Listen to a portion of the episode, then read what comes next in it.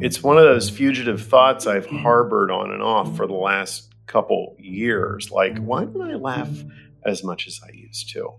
You know, I still remember the laughs I had with friends back then. And once in a while it happens, but I don't feel like I've wept with laughter in recent years. And I don't know if that's a function of age or if it's because things are genuinely significantly less funny.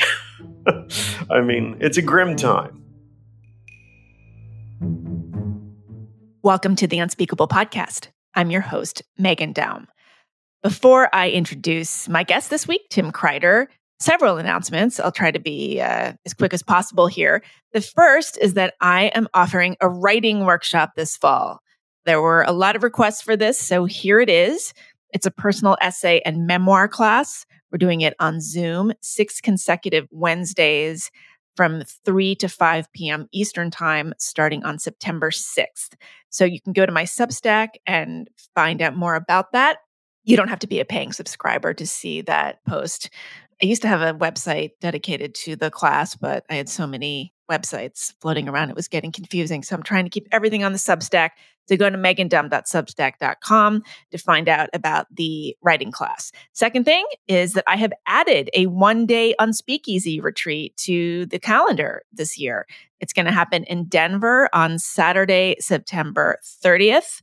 That is going to be running all day, probably 10 a.m. to 5 p.m. or so. That will be the women's retreat portion. We'll have guest speakers. It'll be like a sped up version of the weekend retreat. And we will also have a party in the evening, an unspeakeasy for all event that men are invited to if they have any connection to the women at the event. You know, figure out how that works. So go to the unspeakeasy.com and request information about our one day retreat on September 30th in Denver. What's next? In Los Angeles, I have an event coming up. I'm going to be in conversation with the writer Adrienne Brodeur. Uh, she has a new novel out called Little Monsters. You may know her from her massively popular best-selling memoir Wild Game, which came out a few years ago. I'm going to be interviewing her at Skylight Books in Los Feliz on Wednesday, July 26th at 7 p.m go to skylightbooks.com to find out about that.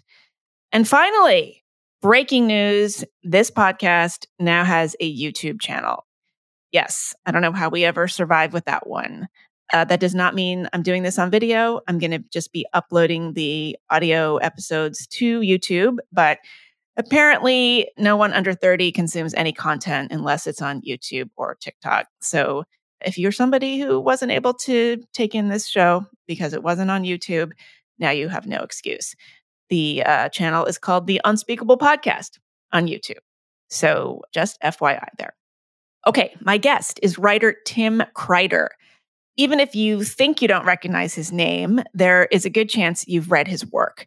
In addition to his two collections of essays, We Learn Nothing and I Wrote This Book Because I Love You, Tim has published many essays in the New York Times opinion section, nearly all of which seem to go viral. The first such essay was The Busy Trap, and that was published more than 10 years ago, wherein Tim called out Americans' perpetual condition of being crazy busy, as he puts it, a kind of existential reassurance, a hedge against emptiness. Obviously, your life cannot possibly be silly or trivial or meaningless if you are so busy. There's a lot more where that came from, including an essay about knowing people are talking about you behind your back, which is something you may have heard me talk about before here. A line from that essay has become a rather famous meme, and Tim talks about what it's like to be memeified. He also talks about his thoughts about writing about himself, writing about other people, getting stabbed, not having kids, the difficulty of living with another person as you get older, and also a phenomenon he describes as the soul toupee. As you will hear, Tim is a personal friend of mine. So there's a nice kind of intimacy to this conversation. And for paying subscribers, Tim stays overtime and talks about what it's like to be 56 years old. That's the age his father was when he died, which Tim said at the time he felt like, you know, was was old enough. He also talks about dating his fans, although he insists they're not really fans anymore once you start dating them. To which I say, speak for yourself. They should really become bigger fans after they start dating you. If you are not yet a paying subscriber and you want to hear that part, go to meghandaum.substack.com and access it and a bunch of other perks. And in the meantime, here's my interview with Tim Kreider. Tim Kreider, welcome to The Unspeakable. Hi, Meghan. Thanks. Nice to be here. I can't believe that you have never been here before because I cite your work frequently and I believe there was one episode in which the guest and I talked about you behind your back in glowing terms. Well, that's how I like to imagine everyone talking about me behind my back. Yeah, it's, it's pretty much an ideal scenario. So, yes, it, I've been doing this podcast for three years, and I can't believe this is the first time you're here. Although I think I may have asked you at least once in the past, and there was either a scheduling issue. I'm sure I said yes and then forgot about it. No, I think you just ignored my texts, actually. Um, all right. Well, you are an essayist. You uh, have a, a, couple of books. You're also a cartoonist. You've got some books of cartoons. You write occasionally for the New York Times, and it seems like every single thing you write ends up going viral. And it's it's strange. You would think that you would be much more famous, considering. I, I, you would think that, yeah. I want to start by talking about what is, I think, my favorite essay of yours. It, it goes by two names. It appeared in the New York Times under the name I Know What You Think of Me. And it also appears in your collection of essays, I Wrote This Book Because I Love You, under a different title.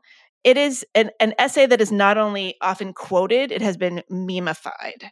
There's a particular uh, quote uh, line in it that like appears in in thought balloons like on people's instagrams and, and right. such and it's quite astonishing actually so why don't you tell us uh, what this essay is about and then i'll have you just read a little bit from that particular passage well once in a while you'll see someone online discover the source of that quote uh, and they're always they always marvel at the fact that it comes from an essay that starts out to be about me getting a missent email from my agent actually. Uh, it was you know it was a classic case of hitting reply all instead of reply. And what i had written her about was having rented or herd of goats of which i was very proud uh, you can do this you know to crop your lawn it's a great me- method of lawn control uh, and I was, you know, I was experiencing some Old Testament pride in ownership of a herd. And uh, just wanted to share with people that I had rented goats. And she felt that maybe I was squandering my advance money on frivolous things like goats, not realizing how utilitarian and important goats are. Especially if you're an author and you're relying on, on you got to live off the land increasingly yeah. because the royalties are just not coming in. As we all soon will. Yeah, in fact, I'll, I'll read just the first two paragraphs, uh, which may well say more eloquently what I just said. Okay. I recently received an email that was about me, but wasn't for me. I'd been CC'd by accident. This is one of the hazards of email, reason 697 why the internet is bad, the apocalyptic consequence of hitting reply all instead of reply. I had rented a herd of goats for reasons that aren't relevant here and had sent out a mass email with attached photograph of my goats to illustrate that A, I had goats, and B, having goats was good. There turns out to be something primally satisfying about possessing livestock. A man wants to boast of his herd. Most respondents expressed appropriate admiration and envy of my goats, but the email in question from my agent was intended as a forward to some of her coworkers, sighing over the frivolous expenditures on which I was frittering away my advance. The word oof was used. So this essay goes on to be about the horror of knowing for a fact that other people are talking about you behind your back, even as you are talking about them behind theirs, and how it is harmless and, and without ill intent when you do it, but devastating and cruel and a betrayal when others do it to you. Right. And so the the quote in question, uh, we should just say it. This is uh, Wow, geez, you'd think I would know it verbatim. Well, I know it. You? No, I'm going to say it. I wasn't. That was. I was not uh, queuing you up. I'm just going to say it. Very well. So, the mortifying ordeal of being known. Yes. Uh, and often it's it's often paired with the preceding clause. It's if we want the rewards of being loved, you also have to submit to the mortifying ordeal of being known. So you often see things in a meme labeled those two things: the rewards of being loved, and then the mortifying ordeal of being known. Okay, and that comes from the last paragraph of this piece. So can you yeah. read that? And I remember, in fact, someone, this was a long time ago when I still read comments on the internet, and someone um, refused to believe that the dream I describe in this was real because it seems too apt, you know, too spot on. A friend of mine once had a dream about a strange and terrible device, a staircase you could descend deep underground, in which you heard recordings of all the things anyone had ever said about you, both good and bad. The catch was you had to pass through all the worst things people had said first before you could get to the best things said about you at the very bottom. This wasn't even my dream, and my friend told me about it over a quarter century ago, but I've never forgotten it. There is no way I would make it down more than two and a half steps of such a staircase. But the dream metaphor is clear enough. If you want to enjoy the rewards of being loved, you also have to submit to the mortifying ordeal of being known. so there we are. Why, of all the things I've ever written, that's the one that that went viral and became a meme? Who who can say? Not it's not for me. When you wrote it, did it like feel profound or special to you in the moment? profound or special. I don't know. I'm, I guess I'd be embarrassed to hope anything I wrote was profound. The best you hope for is this is not stupid. This is an insight original enough or that you haven't heard often enough that it seems worth saying. That it seems yeah. worth worth people's time. I mean, people talking about you behind your back, it is kind of like the final frontier of self-awareness. Like it's mm-hmm. you really there's just no need to know what they're saying. It's kind of like you don't need to know what your ass looks like. You really just don't need to see the back of yourself. Um yeah. Well, I mean, as I said, I don't read internet comments anymore. And I stopped doing that very early on in my career as even a minor public figure.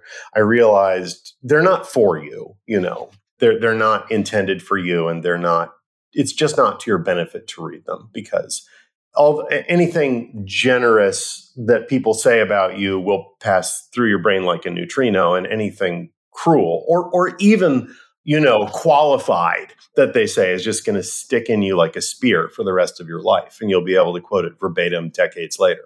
But the piece is not about internet comments. It's about our actual friends. So read the the part where you talk about like we're all ridiculous, like just how absurd all of us are and how our friends observe it. Let's see. Those moments when you overhear others describing you without censoring themselves for your benefit are like catching a glimpse of yourself in a mirror without having first combed your hair and correctly arranged your face. See, this is this speaks to your, you know, it's best not to see your own ass statement. Right. Or seeing a candid photo of yourself online, not smiling or posing, but just looking the way you apparently always do, oblivious and mush faced with your mouth open. I've written essays about friends that I felt were generous and empathetic, but that they experienced as devastating. I've also been written about in ways I had no factual quarrel with, but that nonetheless made me wince to read. It is simply not pleasant to be objectively observed. It's proof that you are visible, that you're seen in all your naked silliness and stupidity. Needless to say, this makes us embarrassed and angry and damn the people who've thus betrayed us as vicious two faced hypocrites, which in fact everyone is. Gossiping and making fun of each other are among the most ancient and enjoyable of human amusements. And we should really know better than to confuse this with true cruelty. Of course, we make fun of the people we love. They're ridiculous. Anyone worth knowing is inevitably also going to be complicated, difficult, and exasperating, making the same obvious mistakes over and over, squandering their money, dating imbeciles, endlessly relapsing into dumb addictions and self defeating habits, blind to their own hilarious flaws and blatant contradictions, and fiercely devoted to whatever keeps them miserable. And those people about whom there is nothing ridiculous are the most ridiculous of all. it is necessary to make fun of them in order to take them as seriously as we do. Just as teasing someone to his face is a way of letting him know that you know him better than he thinks, that you've got his number, Making fun of him behind his back is a way of bonding with your mutual friends, reassuring each other that you both know and love and are driven crazy by this same person. Yeah. So I think it's important to draw a distinction between gossip and analysis. You do use the word gossip here, but I feel mm-hmm. like there's there's a difference between gossiping behind somebody's back, which would be like just spilling their secrets or just engaging in mean spirited kind of just uh, observations about about their their biggest weaknesses and actually just sort of putting them in the context of of the greater world like there's a difference between being an anthropologist and being a, a harpy. Yeah. You know. So that kind of behind the back gossip can also serve the function of reassuring one another that you're not crazy. It's not just you. Yes. In fact, I was just telling a story this morning about feeling awful because I yelled at my elderly mother because she she always told me to stop at this certain stop sign. And, you know, it's a red octagonal stop sign. I've seen them many times. I know to stop at them. And she couldn't stop herself from telling me stop. And I discovered to my relief that my sister also had yelled at our mother for her insufferable backseat driving. And it made me feel less horrible. And, you know, there's nobody who is driven crazy by your parents in the same way as your siblings. And that's a kind of bonding exercise, you know, to talk about your friends who are, you know, crazy and insufferable as we all are. And, you know, reassure each other that, oh, yeah, yeah, that's not just you. They're that way. I, I had a friend who gave a great toast at uh, a mutual friend's wedding. And he said, I don't know why I love this guy. If you're here tonight, you probably don't know why you love him either. um, and indeed, he's a very difficult friend but there's something endearing about him. What are the things you think people are saying behind your back? You know what? I'm just, I'm not even going to speculate. I, I, I, don't think it would be good for me. I, I really try to block this sort of thing out of my head. I'm very successful at that. And do you think that that is a sign of mental health, blocking it out? Mm, no, I probably. I think it's a I think it's a sign of some fragility that I can't withstand, uh, even imagining what their criticisms or complaints might be. But, you know, given that fragility, I think it's a sign of mental health to keep it out of my head rather than inflicting it on myself masochistically or, or you know, to nurture vindictive, wounded feelings. Right. Yeah. I, I mean, I feel like I live so much of my life avoiding certain information or just like not it's just i, don't want to hear i'm on a need to know basis kind of yeah. with a lot of things. Uh, I, I had a friend who's roughly my age um, she's gen x and she had just no patience with the sort of aggressive honesty of polyamory. Uh, she was just like just cheat on me you know? Old school cheating just lie to my face. Have the decency to cheat. Yeah uh, it's funny. I just did a. I interviewed a guest about polyamory recently. I wonder what she would say to that. She she she, she practices polyamory, but she hates the uh, the community. She hates the poly community. The sex dorks. For for these very reasons. Yeah. Um. Yeah, and I have this like this is the biggest humble brag ever, but it, it really is germane. So like one time I was like I was in a theater, I was seeing a, a play or something, and I could hear there were these two guys behind me and I could suddenly I heard my name. I heard them say my name. And then I heard them like spec then I heard the name of one of my books and like I heard them speculating about me. Like they they were they were strangers to me, but they had like recognized me as if I was some kind of public figure. And they were having a debate as to whether it really was me. And you know, I was hearing like, well, oh, I didn't think she was in New York. I thought she lived in California. This was eh, happening in New York. And I became so terrified that they were going to say something mean about me and that I was going to have to hear it that I just turned around and I said, Yes, it is me. I can hear you. And I'm stopping you right now because I don't want you to say something that's going to hurt my feelings. well, congratulations. I, I think that was wise. I had someone write me a letter telling me uh, I had written an essay about the sadness of getting gifts you don't want. Um, and I'd written about some present my mom gave me that I was never going to wear and how sad it made me. And I carried it around with me for years. And someone wrote me a letter and revealed in the first line that they were going to chastise me for having written this essay. And I just immediately threw it out, but did not read past the first half line. Like, there's no reason to allow that into my head. Uh, you you are a beloved writer, though. I saw a, a quote. I was it I don't even think it was a mortifying ordeal of being known. There was some other quote of yours that I saw recently in the comment section of a piece in the New York Times about some woman who would like run a marathon uh, oh, uh, every yeah. day for a year or something. Um, right. Or no, maybe it was quoted in the piece. I don't know. And anyway, like you, you, to see something that you wrote in the context of an extreme athlete, uh, that was that was new. It was disconcerting. It's yeah, not my intention in writing it. I did not mean to endorse physical activity of any kind. No, no. Well, so uh, how did you let's just, you know, do our due diligence. You were a cartoonist for a long time. When did you actually start writing?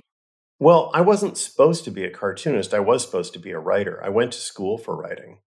Uh, that's what I majored in in college. Uh, and, you know, I, I always was interested in art too, but I felt like ultimately what I wanted to do was be a writer. But back then, this was, you know, the late 80s, there, there weren't programs in nonfiction writing. And that really wasn't a thing that you set out to be. Right. You know, being an essayist wasn't so much of a thing. Um, or, or not like now when people are yeah. making a killing. Uh, so what you were supposed to do is write short stories and then a novel, and I just did not then, nor do I now, have any idea how you would possibly go about doing that. And instead, what I did was wrote just hundreds of letters to friends and other correspondents over the years. And I never stopped doing that. And occasionally I would write an essay or article about something or other, but I was mostly being a, a cartoonist, getting paid $20 a week. And that finally ran its course. Like I, I became a political cartoonist in the War on Terror years and got burnt out on that. And then I just got published by sort of a fluke in the New York Times, which started career number two um, as an essayist, which was now a thing you could be. Also, not very lucratively, but you could be for, one. for forty dollars a week. Right. Yes, yeah. And was this the busy trap? Uh, no, the the very first thing I ever wrote for the Times was uh, defense of Pluto's planethood, but that was a couple few years before I started my run of essays at the Times. Uh, that was sort of a one shot deal, and I thought, okay, that's probably the thing that'll be written about in my obits. Is he was a defender of Pluto? This is when Pluto got uh, degraded to to dwarf planet. Yeah, uh, or or little I don't think you can say dwarf anymore. It's not like little person planet. It was a little person planet. um, the thing that I sent in an essay about was about alcohol, uh, and that came to the attention of an editor there, Peter Catapano, who is still my guy at the New York Times. He uh, that was a series on alcohol, and that series was ending, but he really liked that essay and asked me to be a contributor to the next series, which was, I think, on happiness. Um, okay. So I had a run for a few years of writing essays for him at the Times, and he had a nice, secure little ecological niche at the Times, uh, doing personal essays. He did a, a blog called The Stone about philosophy, and solicited essays from philosophers. Wow. Um, and they're not doing so much that kind of work anymore there. Um, but it got, you know, my my first essay there got the attention of my editor, the fab, sorry, my agent, the fabulous Meg Thompson. And then, in as much as I have a career, that's that's what got it started. So I just had like a detour of ten or twenty years where I accidentally became a cartoonist instead. Tell us about the Busy Trap. What year was that, and what was your message? Well, I just looked it up. It's 2012. That arose in reaction to, I still remember a particular phone call uh, from a friend of mine. Uh, he's the same one about whom his best man said, I don't know why I like this guy. And this friend has a habit of hanging up on you pretty much 100% of the time.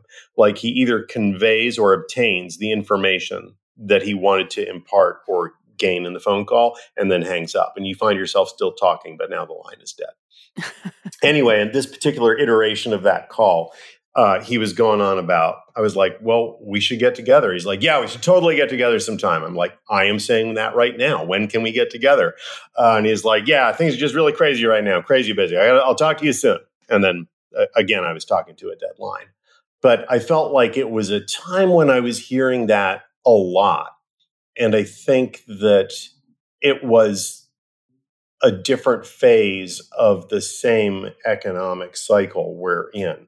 Whereas now people have sort of lost their will to live and, and feel like capitalism's all bullshit. Back then, the treadmill was just getting faster and faster, and people were still frantically trying to keep up. And some people were reacting with a kind of masochistic pride to it like boasting about how busy they were. Other people were just breathlessly complaining about it, but everyone just accepted it as the condition of life at that time. Okay. And uh, do you see yourself as not busy? Uh, I wasn't then. Uh, I got busier for a while. Then the pandemic, of course, uh, ceased almost all busyness unless you were in one of the industries that had to, you know, feed or help everybody else who was trapped in their apartments. Yeah, my my position was anti-busyness. Yeah. Like I I tried to cultivate as best I could a lifestyle of not being busy, kind of a 19th century lifestyle. Well, I guess I should say an aristocratic 19th century lifestyle, not a child labor in a sweatshop lifestyle. You know, I just liked writing letters and running errands and reading books and um, maybe having one social engagement in the day. I mean, I still that's still an ideal life for me. But yeah, I mean, not everyone's in a position to be able to do that. Uh, what I was criticizing wasn't people who were like desperately running on the treadmill for survival, but people who had tried to turn that necessity into a virtue and be proud of what seemed to me like pointless, frenetic activity. Yeah, no, it does seem to be a status thing to talk about how busy you are. Yeah, I don't know if that's still true. Um, mm. I was asked to revisit that essay recently, and um, I wrote something else entirely. And I felt like that was the zeitgeist at it when the treadmill was at a certain velocity before people knew how fast it was going to go. Hmm. And I, I feel now that the ethos is more like, you know what? Fuck this shit. Like there's there's the concept of uh, working your wage. You know this phrase.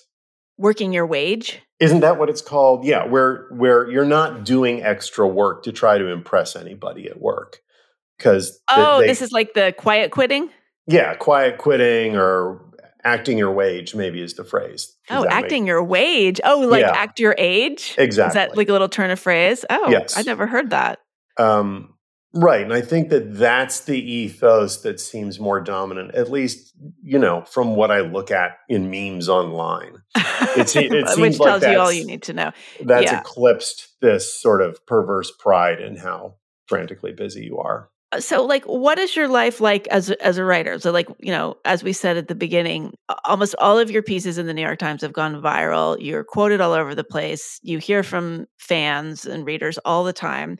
And yet uh, most of the time when i see you in new york you're like uh, couch surfing or living in somebody else's apartment I am I'm in someone else's apartment as we speak. I am paying rent here, but it's definitely not my apartment. What what, what is your your uh, sort of uh, career advice for uh, aspiring writers? Oh my lord, I feel a little fraudulent talking about being a writer right now because I, I I feel like I haven't been much of a writer since the pandemic. You know, I had that cushy medium gig for a while, and that went oh, away oh, yeah. along, along with Who was everything that thanks else. To? Uh, oh, that was you, wasn't it? Yes.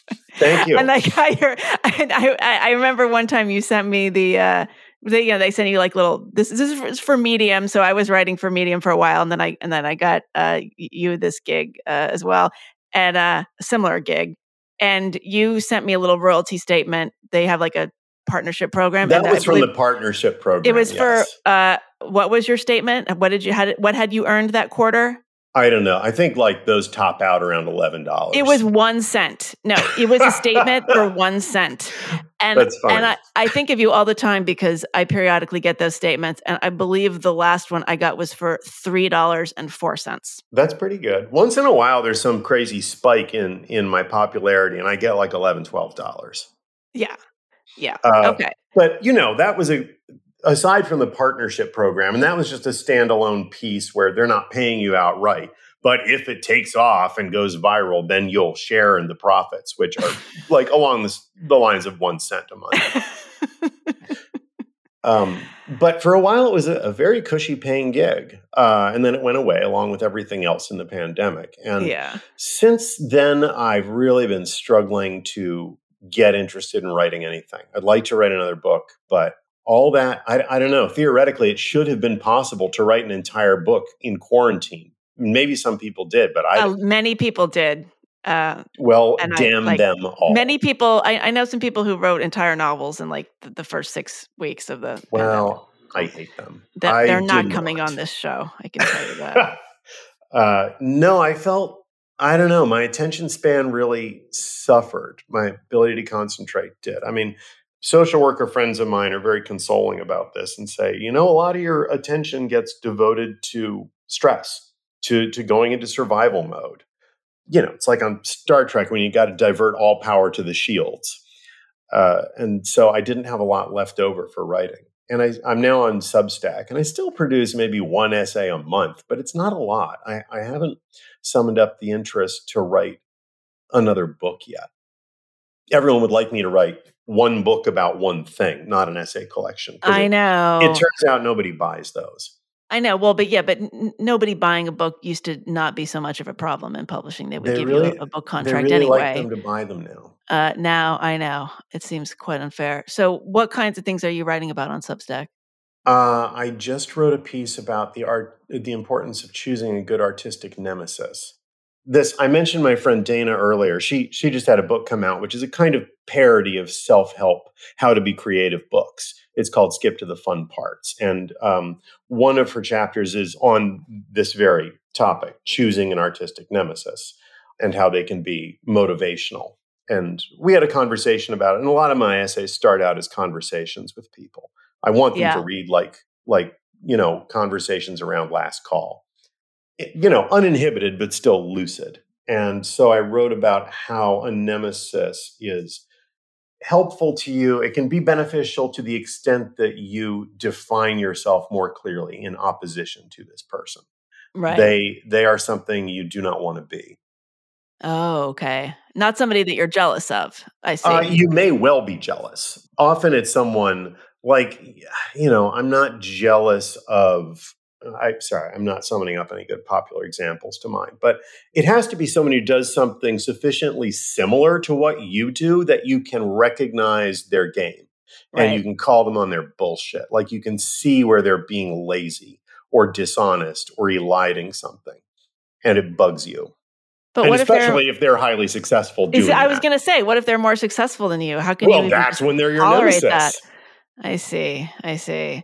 Well, how is it writing f- directly for an audience? I mean, this is something that I struggle with. I don't think you and I have not talked about this particular thing, but I have found writing for Substack um fairly vexing because a i don't like asking people for money i know you're not asking them for money they're paying for a product but i i would far rather get paid by a faceless corporation Yeah. than by people, individual human beings whose names and email addresses I can see. And I can see when they sign up and when they unsubscribe. And I also find it very weird not to have an editor. Yeah, I know. You have to self edit, which hopefully you're fairly good at by now, but you still don't have the advantage that an editor does of not being you. So it's always Yeah. possible that, unbeknownst to you, you suck. well, it's not unbeknownst to me. I, I can tell you. I, I, I know. I full. I know full well how much I suck. Yeah, I had a thing recently where I wrote an essay. I find that I keep circling around the same topic over and over again, and uh, I actually I wrote a piece for the Substack, and I gave it to somebody to just give a quick eyeball to, like a copy edit, and uh, she said, You know, this paragraph here, it's almost verbatim a paragraph that you wrote like last month in, mm. in a mm. piece. And I had absolutely no recollection of writing it. And it was a horrifying moment. Well, that's happened to me. But I think that's just a hazard of having to crank out at what they now call content. You know, you see this happen to people who have regular columns, no matter how good they may yeah. be you just don't have something original to say all that often. And it's a it's a luxury to be able to wait until you do to say it. But you know if you're cranking out content because people are subscribing or because you know you're employed to do a column every other week uh, it's hard not to return to the same thoughts over and over. I mean we're all just limited people with certain preoccupations. Yeah. Um, well how do you I mean, feel one, no, Sorry, go ahead. No, no. Well, it's one reason I've been I've been reluctant to start charging for subscriptions because then I actually have to keep writing stuff. Oh, so you don't charge? Well, I haven't yet, but this is really just a matter of laziness than anything else. um, the whole idea is to start charging. I got an email recently from Substack notifying me that I now had enough pledges to make, and I don't want you to get jealous, but as much as $1,000 a year. well, don't get too big for your britches. What do you? how do you feel about writing about yourself now? Because uh, I have been struggling for the last couple years with writing about myself. In fact, I wrote. So when when I was at Medium, I, I, like you, I had the actual paid Medium column for mm-hmm. a couple of years, uh, very well paid.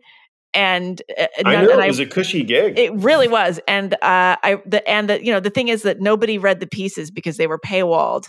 Mm so I had these pieces, and then it got uh, you know continually demoted, and then I was sort of became like less often, and then it was uh, oh, and then it was more often, but for less money that, that they wanted, and then it oh, became that's... like a blog, and so in one of the blog pieces, I remember writing, "I'm too old to write about myself anymore," hmm. and I felt that I just had become acutely aware that like the older you get the less the world feels like a novelty for you the less you have that thing that that young people have which is that everything you experience you think that you're the only person to have experienced this and it feels yeah. like something you want to write about like you just go out and have what is really a fairly banal experience but you want to run home and like you know whip out you know a couple thousand words about it and and I just don't have that anymore because I don't presume to have anything original to say.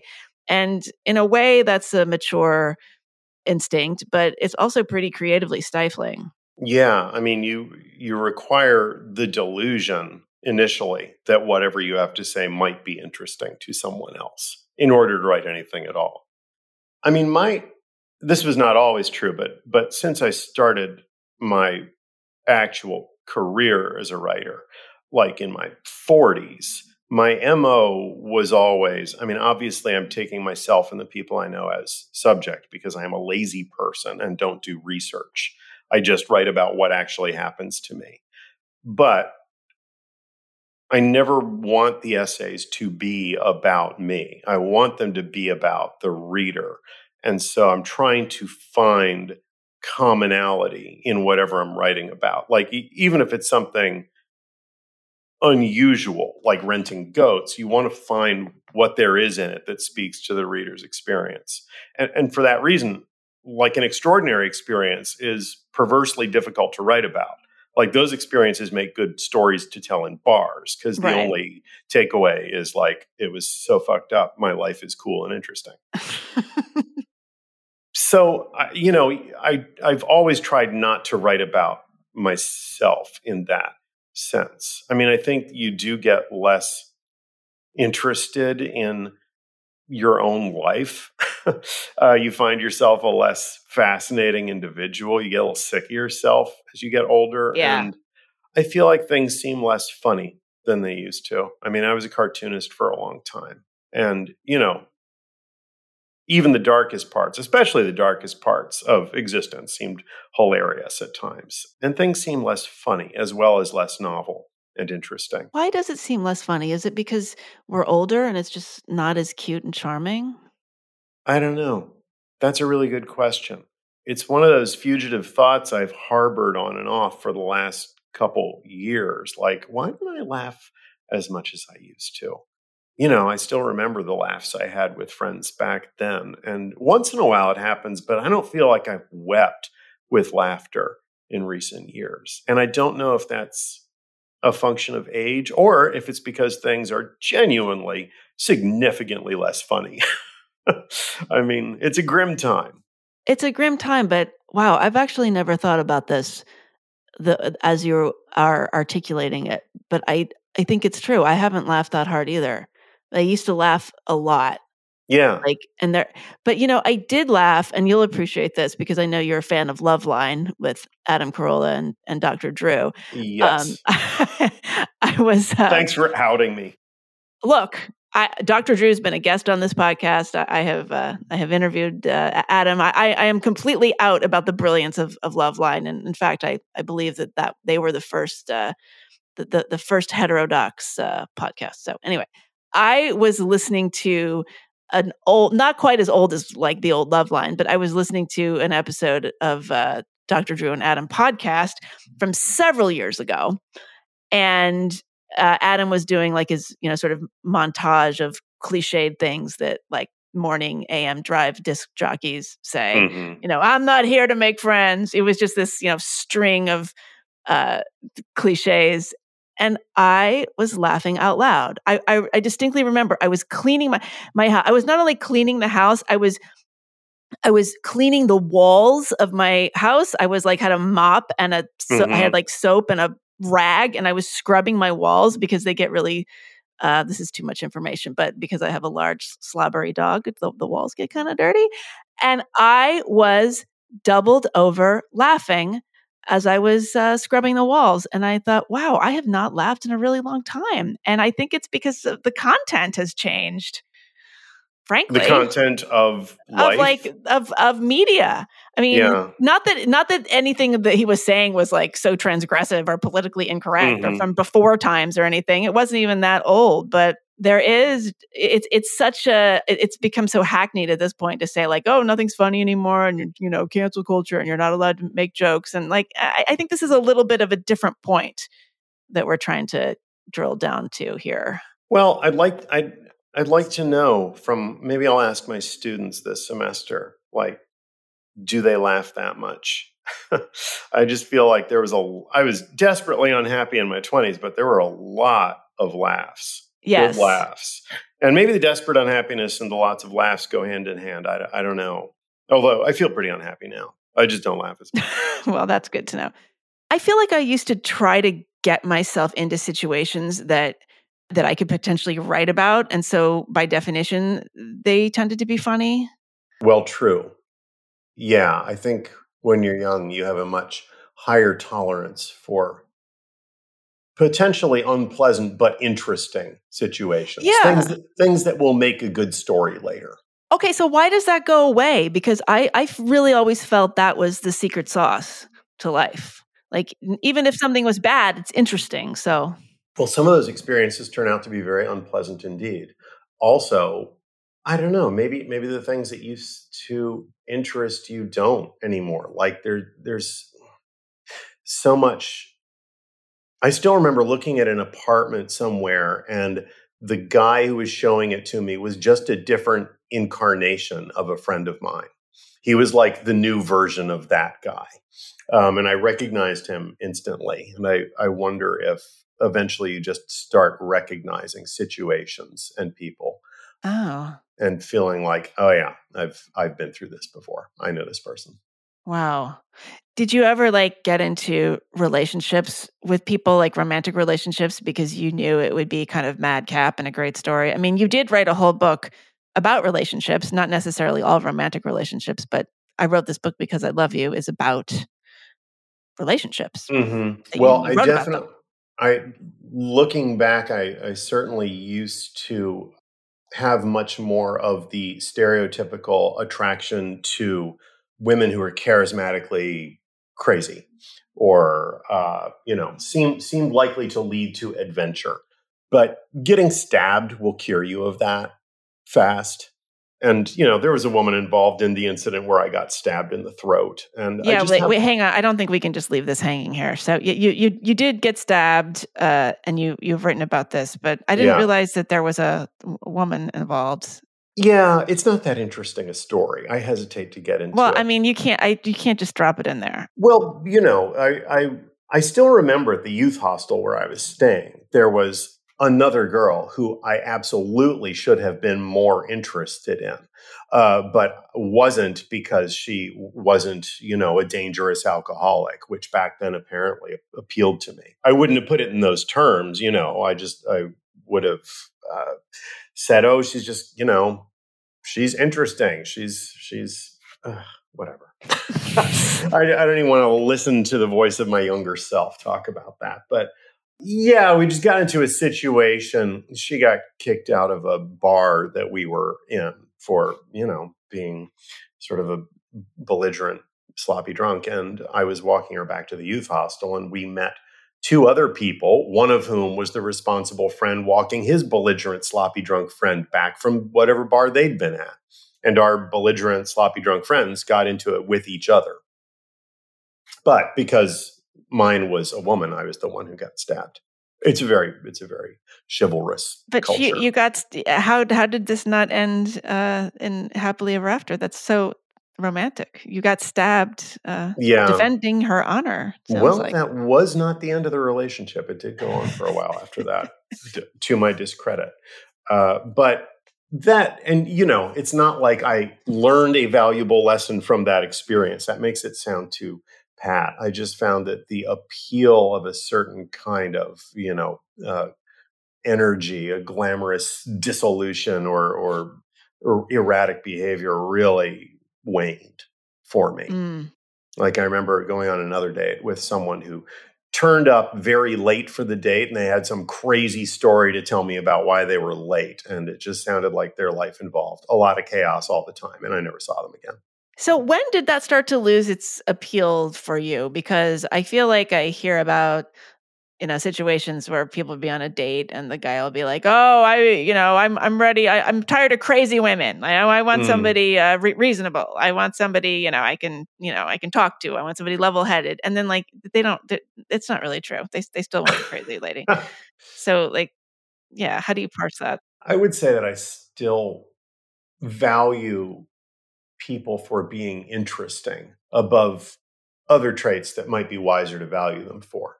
Like, you know, I have, I have friends where our, our the Venn diagrams of who we choose as friends overlap to some extent, but it's clear that we prioritize different things.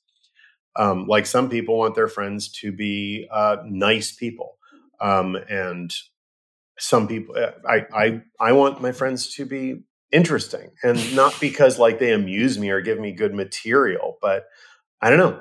That's it's just what i like i know like, do you think your friends are nice? Do you care that they're nice uh, or is that a drawback? mo- they're mostly nice. Um, my friends who are not nice are you know lesser dosage friends.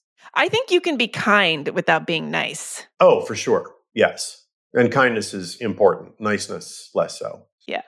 Niceness is a matter of oh i don't know uh, manners and social mores, and kindness is more about actual ethics and you know right. the what you might call the heart. Uh, but you know, I just visited a friend for the weekend, and one of the things I love about that guy is when he opens his mouth to address some new topic or issue. I have zero idea what he might possibly say. Like, what will his opinion be? I don't know. Something cockamamie. Uh, but there's no way I could predict it and I enjoy that about him immensely. So the way you and I got to know each other is you uh, contributed an essay to the anthology that I edited about choosing not to have kids. You were one of three men in a collection of 16 essays. Oh, gee, I didn't realize the demographics were that skewed, but you're yeah, right. but I actually think it's a good ratio because, like I said in the foreword, I think that's about it's about consistent with the degree to which men fret about this versus women yeah, Geoff Dyer also had a piece in there, uh, and Paul Lisicky has a piece in there. So you're in, you're in good company.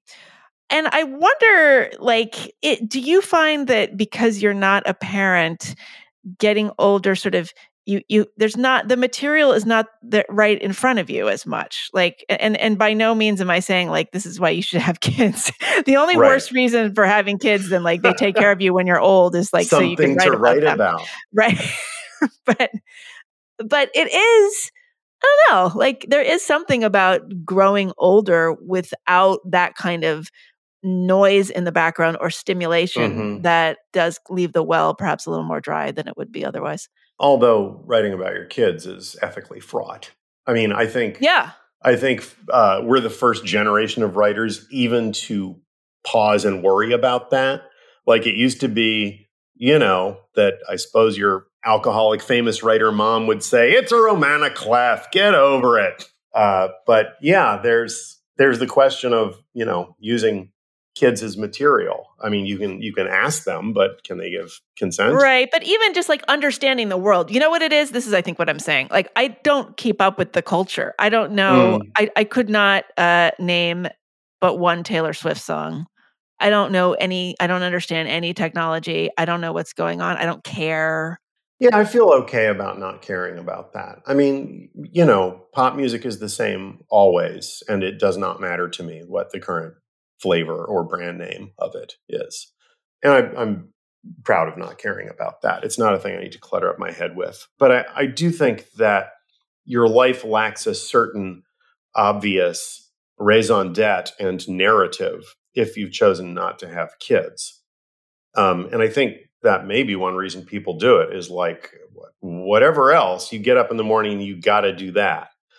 And, you know, there's still growth and change for the better sometimes when you have kids. Whereas if you don't, you know, you're looking at a story of, of gradual decay.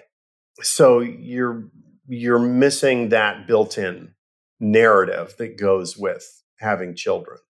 I don't think that's a good reason to have kids either.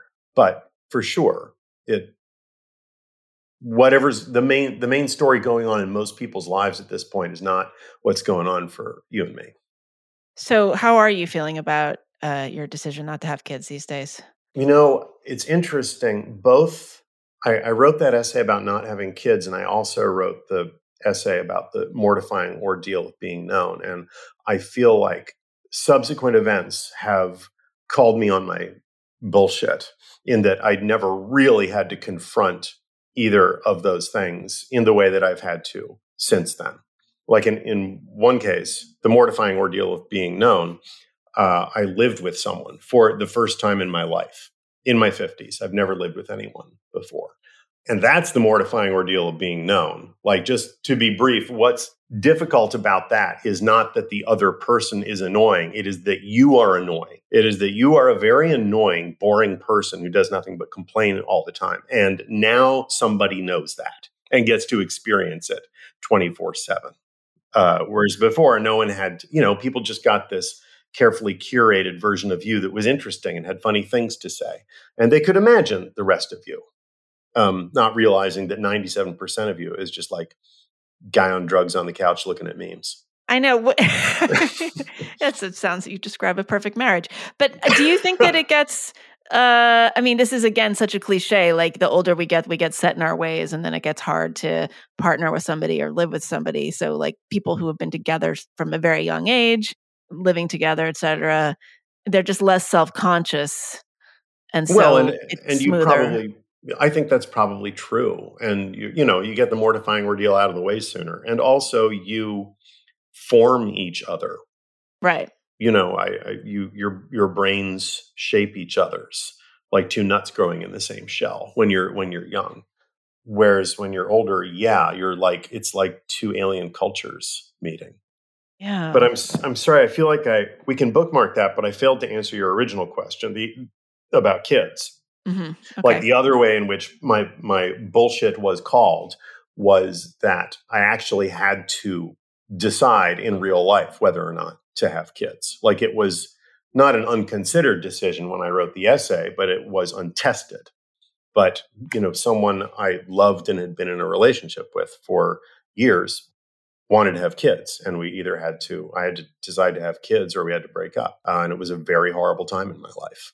No, I remember it. I mean, yeah, we we talked a lot, and uh, I, I, don't think I'm telling tales out of school, but so you and I and Laura Kipnis, uh, who's also been a guest here, would get together periodically. And Laura was also in my book about choosing not to have kids. She chose not to have kids and wrote mm-hmm. an essay about it.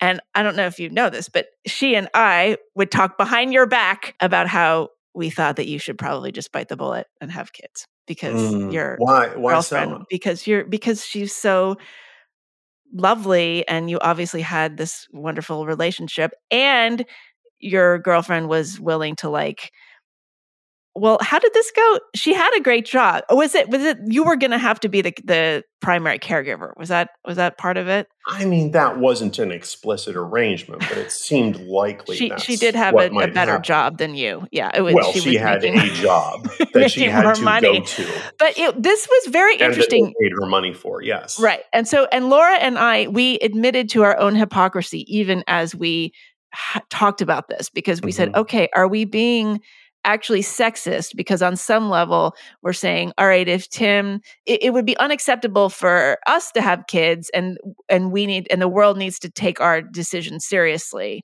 and our reasons seriously. But mm-hmm. tim should just go along with it because like he's only the dad and it's not going to disrupt his life as much. Only the dad. Yeah. Um, well I don't know that you are wrong. Who knows? I mean, I think what I if if I say one thing that might be of use to anyone else in this interview, it would be this. I realized too late that what would have clarified that decision would be this. I spent all that time trying to want to have kids, and I didn't. I did not want to have kids. I've never wanted to. And I wasn't going to suddenly start wanting them what I wanted was to be with this person.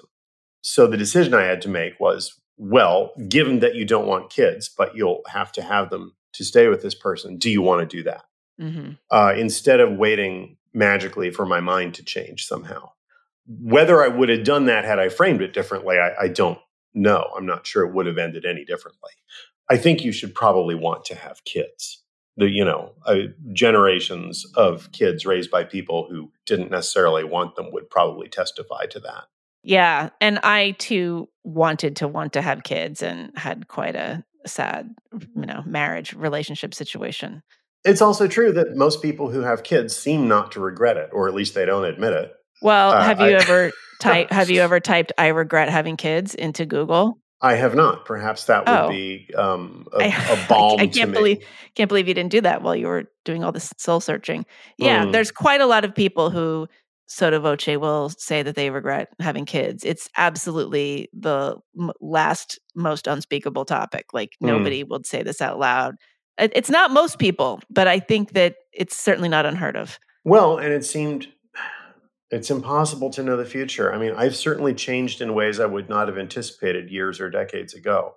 And it's quite possible that I would have changed beyond recognition. I'm certainly very devoted to my students as a teacher.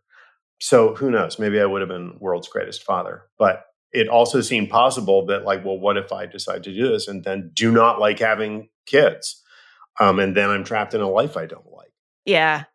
Well, I mean, it is. It's like the Matrix, right? That's the problem. I just spent a weekend with, uh, as I told you, a friend of mine who's got a young child. And that kid loves me undeservedly for reasons unclear. Like he tells me, Tim, you're the best guy in town, which is nice to hear. Um, but how big is kid, the town, though? It's, uh, it's, yeah, it's like a small Connecticut town. Still. Tell him to come um, to New um, York but it's exhausting. Like kids are very high energy and they want your attention all the time. And I don't know that my fatigue from that would change even if I even if it was, you know, everyone says it's different when they're yours, but how different would it be? I know that's what my parents always said. We hate other kids, but we like you. Well, I'm I'm sure that um, would have would have been true of me too, but well, it's I, just I know the other thing is though, I mean, I I agree with you 100%. I relate to everything that you're saying. But it's also true that when we think about kids, we think about little kids and we think about how labor intensive they are. Mm-hmm. For for most of our relationship with our offspring, those offspring are going to be adults. Yeah, true. Uh, I mean, I think at a certain point they get to be people you can have a conversation with, and that must be nice. I mean, there's probably a very brief window where they can have interesting conversations with you and they actually want to. Well, before they realize you're an asshole and stop talking to you and become surly teens. Right. But then when they, yeah, but then they become adults. Hopefully they come, but yeah, and then they're yelling at you because you told them to stop at a stop sign. okay. All right. I, I can see you've thought this through. So, so have you talked to a lot of other men about this issue, or did you feel very alone with this? I mean, I talked to most of the good friends in my life when I was going through this decision making or this, you know, not decision making process. You know, my my friend who I saw this weekend is very happy. He's it's it's the best thing that's ever happened in his life. And he was not a responsible dude for most of his life. It's uh, a radical change for him. But you know, I have, I have some male friends who are very comfortable in never having wanted to have kids, and then others who have them. And you know, often you you don't lose touch with people when they have kids, but you don't hear from them as much. Their lives are much busier, and they now are obliged to be friends with other people who also have kids. Yeah, um, just circumstantially. Yeah. And one of the things I've noticed, and I've talked about this a little bit, is that when women talk about choosing not to have kids, there's often a kind of you go girl empowerment kind of mm-hmm. flavor to it. And men, I think, get saddled with this Peter Pan syndrome yeah, stereotype. I, I would imagine people probably see me as a case of arrested development. And is this something that you actively think about now? Or is it like enough in the past? Well, no, I don't think I've ever stopped second guessing and regretting any decision I've ever made. My girlfriend and I, we we live uh, a good distance apart, and we're trying to work out a sort of life pattern where we spend some time in each other's places and some time apart. And everyone we've talked to about this, especially married people or people in long term relationships, gets a little wistful about it and says, Yeah, that sounds about right. Like spending maybe two thirds of your time together. Mm-hmm. I don't know. I think I think even marriage is an odd institution. You know, it's somewhat vestigial at this point. Like its original utilitarian purposes have have crumbled, and there's this edifice left uh, that was supposed to be ornamental. That's now the whole raison d'être of you know you will just be in love for the rest of your life with this person. And I think you know, there used to be extended families and uh, just much more of a world that you shared. And I yeah. think, yeah, two two people being a world for decades is it's too much pressure for anyone to withstand. There's there's well, there's a lot of people looking around for other models right now. Are you suggesting polyamory is the solution? Oh, I'm not suggesting it for me. I'm just saying that culturally, lots of people are looking for some other model because this one appears not to be working so well. Yeah, what do you think of kind of the direction that human civilization is going in? Like let's let's just oh start in, in terms Lord. of relationships because we hear about how nobody like the young people are not having sex anymore, they can barely date. I don't really know, I, I don't know whether that's true or not. Uh, but maybe between the internet and quarantine, they they failed to be socialized. I mean, this was going on before quarantine, though. This is yeah. Well, the internet also. Trend. I mean, they're not they're not apparently wild to get driver's licenses either, right? Because you don't you don't necessarily need to physically go anywhere to get away from your parents and meet people like yourself. But what do you think about like just male female relations these days? There, boy, I, I don't know. That's a. I mean, you're a student a of this. Broad question. I ask you because you write so eloquently about this, and you're also mm-hmm. old enough to have seen a lot of cultural shifts. And so, you know, we've got a situation now where more women women are getting better educated. There's mm-hmm. this hypergamy idea, which which is like that there aren't as many quote unquote high value men, especially in big cities. You've got like a whole bunch of women, a whole bunch of very very highly educated women competing for a very small pool of of men. Like, what do you make of all that? Uh, I would say I find it interesting.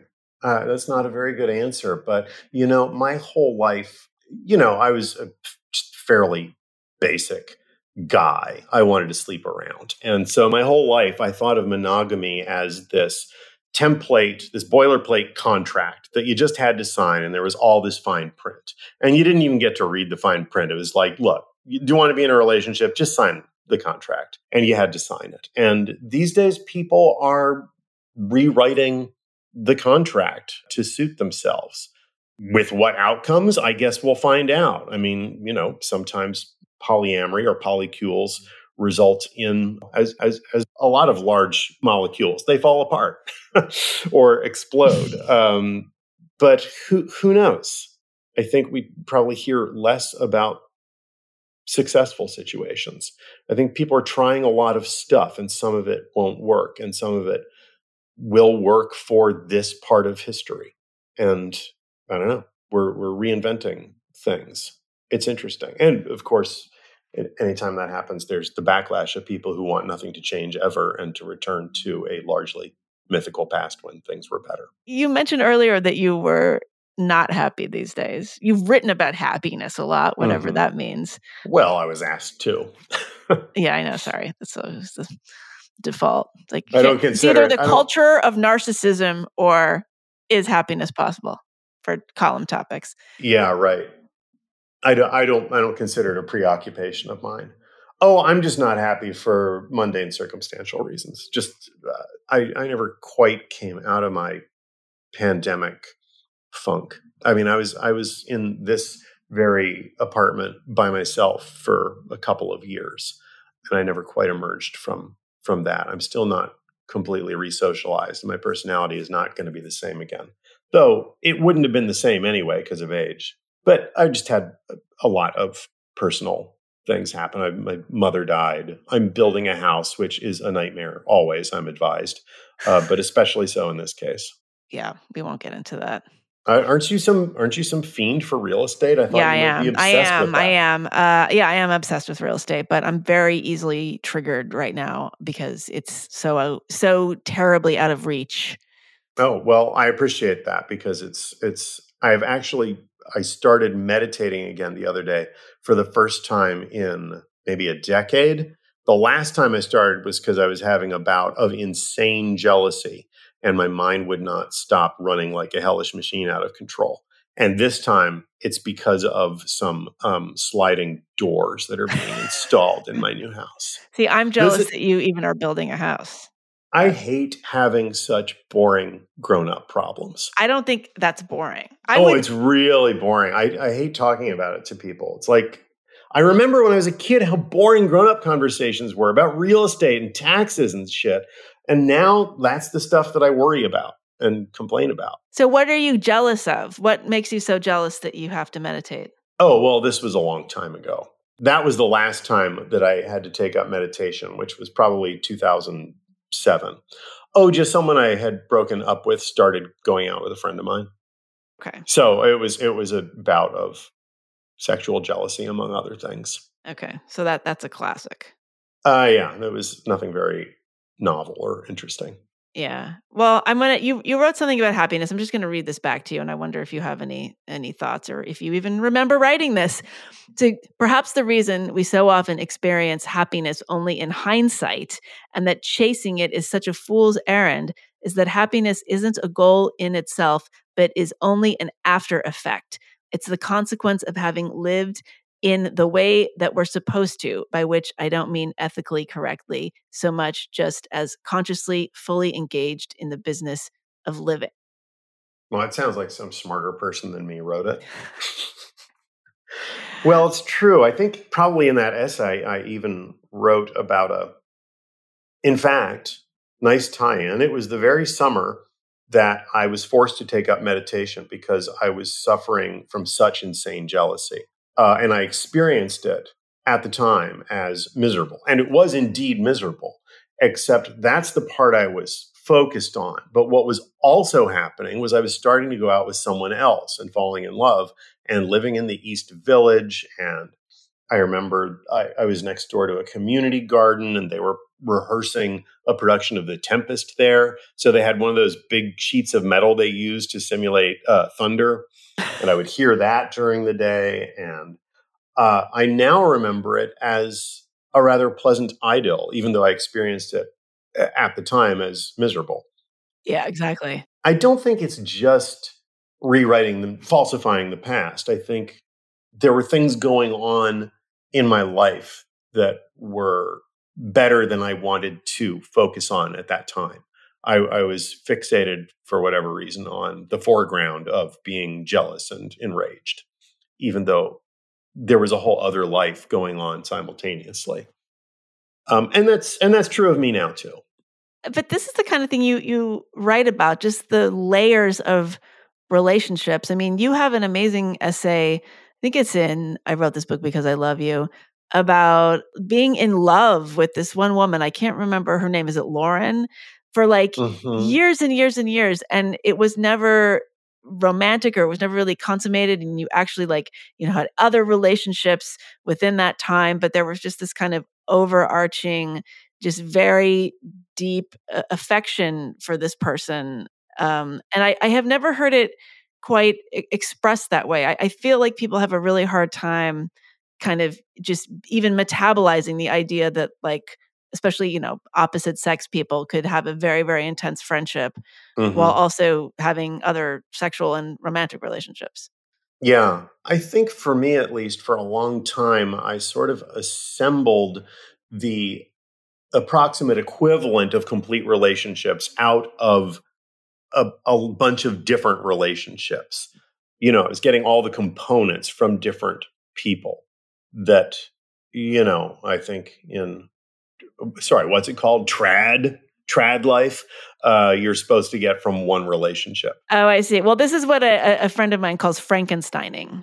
So like you're uh, you're just imagining you're building in your mind like the perfect person based on different attributes of different people. Um, in fantasy you would be able to assemble all the different characteristics you admire or desire from these people into one ideal person. But I think, especially if you're someone like me and maybe you, and, and you are averse to what a traditional relationship demands of you, it's easier to assemble, you know, fragmentary relationships into something that mostly fulfills all those needs.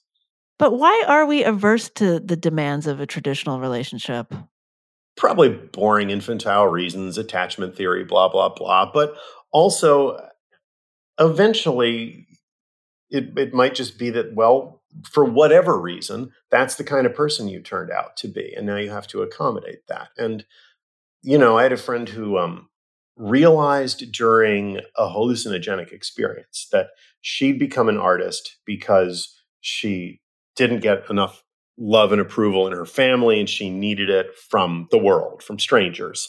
And that's why she became an artist. And she didn't need that anymore. She now had assembled a family of her own. She had enough love in her life, but that had made her an artist. And that's what she was now.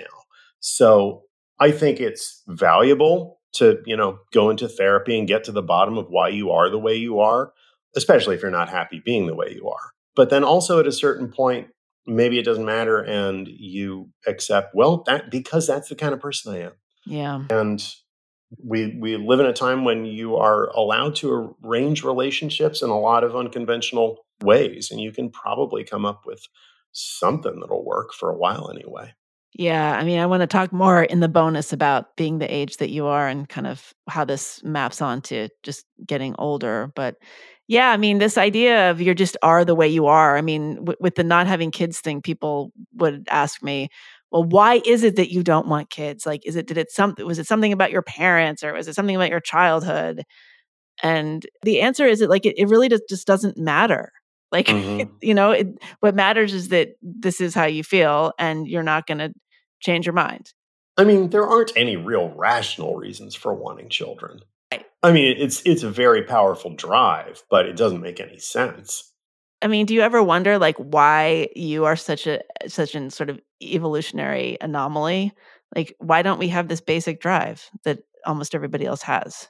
Oh, I don't know. There are probably some reasons in my own life that I could identify, but again, I think something that basic and deep, you maybe just have to accept, okay, I do not want that. I'm the kind of person who doesn't want that. But what do you do with that information? How do you construct a life? Like I could still have decided to do it because other things were more important to me. But I don't know. I, I think that there, you know, I'm not suggesting that like investigating your past or why you are the way you are is never useful. It often is, but there may be nothing you can do about the kind of person you are. Yeah. In some I cases. Know. I know. Uh, and that's and, fine. I mean, we we love other people even though we recognize them as ridiculous and screwed up. They're we don't feel that they ought to be better than they are. I don't know why we feel that way about ourselves. No, I don't want them to be better than they are because then I would feel that much worse about myself. You know, there was a there was a guy in a documentary I watched about some cult or another. And he wasn't a former cult member. He was just a lawyer involved in the case. And they asked him out of curiosity, do you do you think you could have been seduced by this cult? He's like, no. They're like, really? A lot of smart people were. Why not you? He's like, because I don't think I'm perfectible. I'm an ordinary screwed up schlub, and I'm always going to be. I'm, I'm not going to become some ideal version of myself. And this was the promise that the cult thrived on is that you can become better. You know, you can transcend yourself. And this preys on people's desire to become some unreal, perfect uh, version of themselves. And, you know, pe- people aren't like that. And you, uh, you, you wouldn't really want them to be. And he seemed like invincibly sane to me, like it was a superpower. Like, you know, con men and cult leaders just had zero power over this guy because he wasn't prone to that delusion. Do you think you're equally unprone to that delusion? Uh, I think I accept as a given that people are, you know, sometimes hilariously and sometimes contemptibly, you know, messed up and just like they are, um, not not as they should be. You know, I'm not always very forgiving of it in myself, but because I'm as, obsessed as with, I should be. I, I shouldn't say obsessed, but I enjoy watching those cult documentaries. Mm-hmm. There's a certain Schadenfreude, like God, I would never be that stupid. Like you know, as as screwed up as I am, I'm not that screwed up.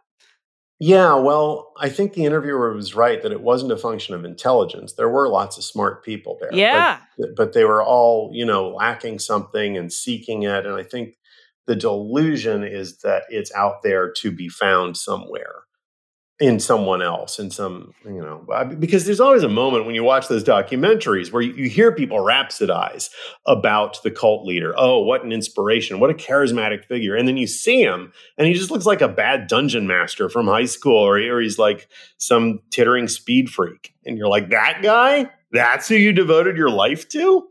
They're seeing something there that is not there. They're projecting something onto them. I don't know what yeah, it would be nice. I, I would like to think I would not be a sucker for that particular brand of delusion, but well, it's never too late. All right. Well, we're gonna we're gonna move on to the the bonus in, in a minute and talk about aging just more uh, more Good more times. precisely, even more up close and personal than than this. But before we go, I want to ask you about a concept that you have coined, the soul toupee. Oh yeah, that was a concept coined in a bar in Baltimore, in Cross Street Market, must have been in the 90s, uh, with a friend of mine. Because there was a guy who was often at that bar who had just uh, a movingly obvious and sad toupee. And as we consumed our 32 ounce beers, we moved through many stages uh, with this toupee, one of which was to make fun of the toupee, another was to feel sorry for the man in the toupee. And then finally reflected that we probably had things about ourselves that were not literal toupees, but were just as pathetically, endearingly obvious to everyone around us, which we felt we had successfully covered up and pulled the wool over everyone's eyes. And, you know, to return to our original conversation about people talking about you behind your back, I don't think it's for us to know what our own soul toupees are. I don't think it's good to know. No one needs to tell that guy, you know, Frank, everyone knows you wear a toupee and it's fine. Nobody cares that you're bald.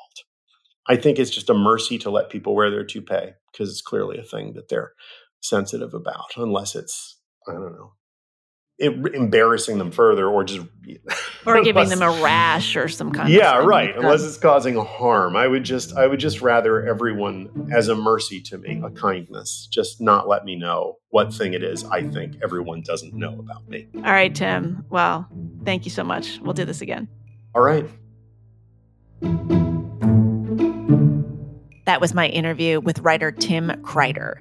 He is the author of the essay collections We Learn Nothing and I Wrote This Book Because I Love You.